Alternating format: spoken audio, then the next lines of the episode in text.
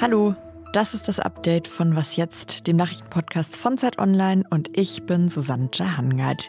Bundeskanzlerin Angela Merkel war heute nochmal in den Hochwassergebieten. Das ist eines der Themen heute.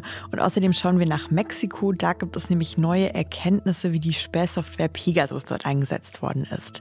Der Redaktionsschluss für diesen Podcast ist 16 Uhr.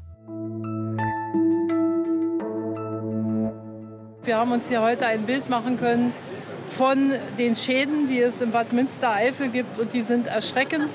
Das hat Bundeskanzlerin Angela Merkel heute gesagt. Sie hat nämlich heute zum zweiten Mal die betroffenen Hochwassergebiete besucht. Heute war sie in Nordrhein-Westfalen unterwegs.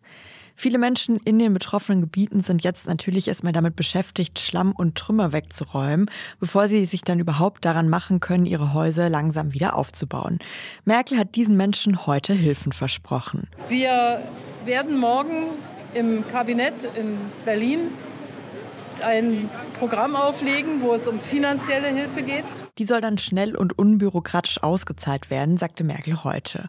Ihren Besuch hat sie nicht alleine gemacht, sondern auch Armin Laschet, Ministerpräsident von Nordrhein-Westfalen und Kanzlerkandidat der Union, war auch dabei und er hat heute gesagt, wir müssen alles tun gegen den Klimawandel hier bei uns in der Region, bundesweit, europaweit, aber vor allem global.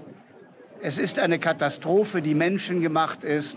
Und wir können alles dafür tun, dass sie gemildert wird und der schlimmste Punkt verhindert werden kann.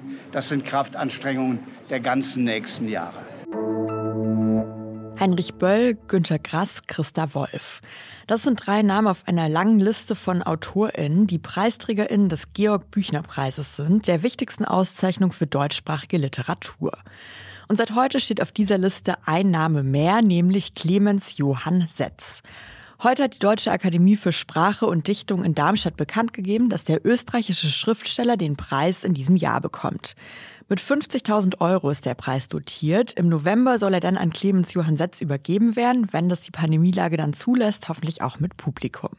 Clemens Johann Setz bekomme den Preis, weil er mit seinen Romanen und Erzählungen immer wieder menschliche Grenzbereiche erkundet. Das stand heute in einer Pressemitteilung. Und weiter, seine bisweilen verstörende Drastik sticht ins Herz unserer Gegenwart, weil sie einem zutiefst humanistischen Impuls folgt. Pegasus. So heißt eine Software vom israelischen Unternehmen NSO, mit der man Smartphones ausspähen kann.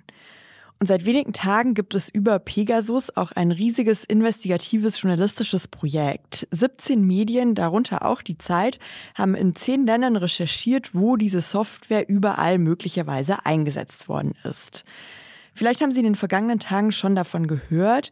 Der Ausgangspunkt für die Recherche ist eine Liste mit mehr als 50.000 Telefonnummern von Menschen, die möglicherweise ausgespäht worden sind.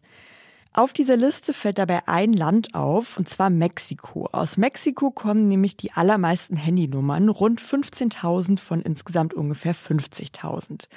Die Situation in Mexiko genauer angeschaut hat sich Luisa Hommerich, Redakteurin im Ressort Investigativ. Hallo Luisa. Hallo Susanne. Luisa, wer wurde denn da in Mexiko ausgespäht? Also viele der Nummern auf der Liste gehören PolitikerInnen, Aktivistinnen, Gewerkschaftern, Anwälten, Menschenrechtlern.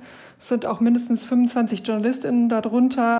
Und ein Cluster, was auch heraussticht, ist das Umfeld des aktuellen Präsidenten, nämlich Andrés Manuel López Obrador, genannt AMLO. Der wurde offenbar sozusagen eingekreist, als er noch Präsidentschaftskandidat war. Also 50 Menschen aus seinem Umfeld stehen auf dieser Liste.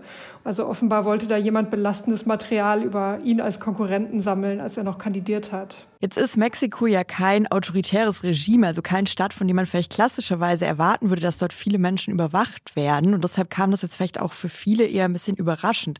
Wie kam das denn, dass in Mexiko überhaupt so viele Menschen ausgespäht worden sind? Also Mexiko war der erste Kunde von der Firma NSO. Die haben 2011 schon dieses Pegasus-Programm gekauft. Und ähm, damals hieß es so, ja, das ist eben für den Kampf gegen die Drogenkartelle und so. Aber ähm, damals war schon bekannt, dass Soldaten eben auch in widerrechtliche Tötungen verwickelt waren, dass Menschen verschwunden sind und äh, dass Mexiko eigentlich kein verlässlicher Partner war. Und unsere Partner von der äh, Washington Post haben mit äh, dem ehemaligen Geheimdienstchef gesprochen, Guillermo Valdez Castellanos. Der beschreibt, was dann geschehen ist in Mexiko, so als so ein Kontrollverlust. Also es gab einfach zu wenig staatliche Kontrollmechanismen, keine Gewaltenteilung, keine unabhängige Justiz, die den Gebrauch von so einer mächtigen Waffe kontrolliert hätte.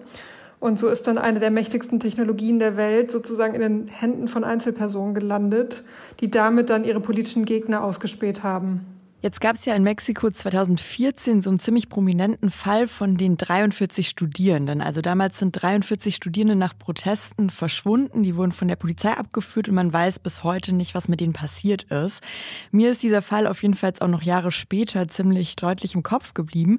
Und jetzt zeigen eure Recherchen, dass auch Angehörige von diesen 43 Studierenden offenbar ausgespäht worden sind. Was weiß man denn darüber? Genau, also über die Nacht, in denen die 43 verschwunden sind, weiß man wirklich wirklich nicht viel, außer dass Polizisten sie abgeführt haben und dass sie bis heute verschwunden sind.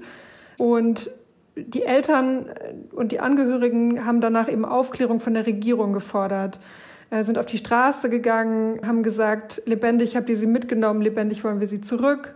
Aber der Staat hat dann offenbar mit äh, Überwachungsversuchen reagiert oder wollte sie zumindest überwachen. Das zeigt jetzt die Liste, die uns vorliegt. Und darauf finden sich eben die Nummern von Unterstützern der Angehörigen, aber auch die Eltern und Angehörigen selber. Und zwar eine Mutter, ein Onkel und ein Vater. Und das zeigt eben, dass der Staat das offenbar bedrohlich fand, dass so arme indigene Bauern aus kleinen Dörfern auf die Straße gehen und Gerechtigkeit und Transparenz fordern. Könnte diese ganze Affäre denn jetzt in Mexiko irgendwie politische Konsequenzen haben? Ja, also obwohl das Umfeld des Präsidenten, des aktuellen Präsidenten ja offenbar massiv ähm, ins Visier der Sicherheitsbehörden geraten ist, ähm, hat er es trotzdem geschafft, 2018 gewählt zu werden. Er hat versprochen, ähm, die Entführung der 43 Studenten aufzuklären und gegen Korruption vorzugehen. Zu ähm, der Tatsache, dass sein eigenes Umfeld ins Visier geraten ist, hat er sich noch nicht geäußert. Da muss man jetzt gucken, was der Tag bringt und ob er da irgendwelche Reformen ankündigt. Ja, vielen Dank, Luisa. Vielen Dank, Susanne. Was noch? Es gibt ja immer wieder traurige Nachrichten von aussterbenden Tierarten und so eine habe ich jetzt auch, aber eine mit Happy End. In Kasachstan lebt eine besondere Antilopenart, die Saiga-Antilopen. Die sind sowieso selten und viele von diesen Antilopen sind 2015 schwer erkrankt durch ein mutiertes Bakterium. Tatsächlich sind dann 2015 ungefähr 90 Prozent der Tiere daran gestorben. Naturschützer haben damals befürchtet, dass diese Krankheit das Ende für die Tiere bedeuten würde und die aussterben werden. Aber jetzt gibt's eine gute Nachricht. Die Saiga-Antilopen haben einen Babyboom erlebt. Das ist also das Happy End, was ich gerade schon versprochen habe. Die Population hat sich erstaunlich gut erholt und es gibt wieder deutlich mehr Antilopen als noch vor sechs Jahren. Tatsächlich kann man sich darüber aber wohl nur vorläufig freuen, denn auch wenn das Bakterium jetzt erstmal besiegt ist, dann drohen den Antilopen weiterhin noch andere Gefahren. Einmal wird ihr Lebensraum immer kleiner und dann werden sie auch von Wilderern gejagt.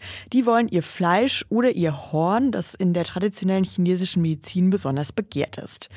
Also, wir können nur hoffen, dass die Antilopen sich weiterhin so gut fortpflanzen und damit schneller sind als die Gefahren. Und das war's mit dem Update für heute. Wie immer gibt's uns morgen früh wieder ab 6 Uhr dann mit meiner Kollegin Pia Rauschenberger. Ich bin Susanne Hangard und ich wünsche Ihnen einen schönen Abend. Bis bald. Das war ein großes Rätsel, wie so verschiedene Leaks an die Öffentlichkeit geraten sind, nämlich so Privatgespräche mit der Frau des Präsidenten, die er geführt hat, ähm, die dann an die Presse geleakt wurden. Und man hat sich immer gefragt, woher kommt das denn? Und jetzt äh, haben wir eben einen Hinweis darauf, ja, das könnte einfach sein, weil das Telefon seiner Frau mit dieser Software befallen war.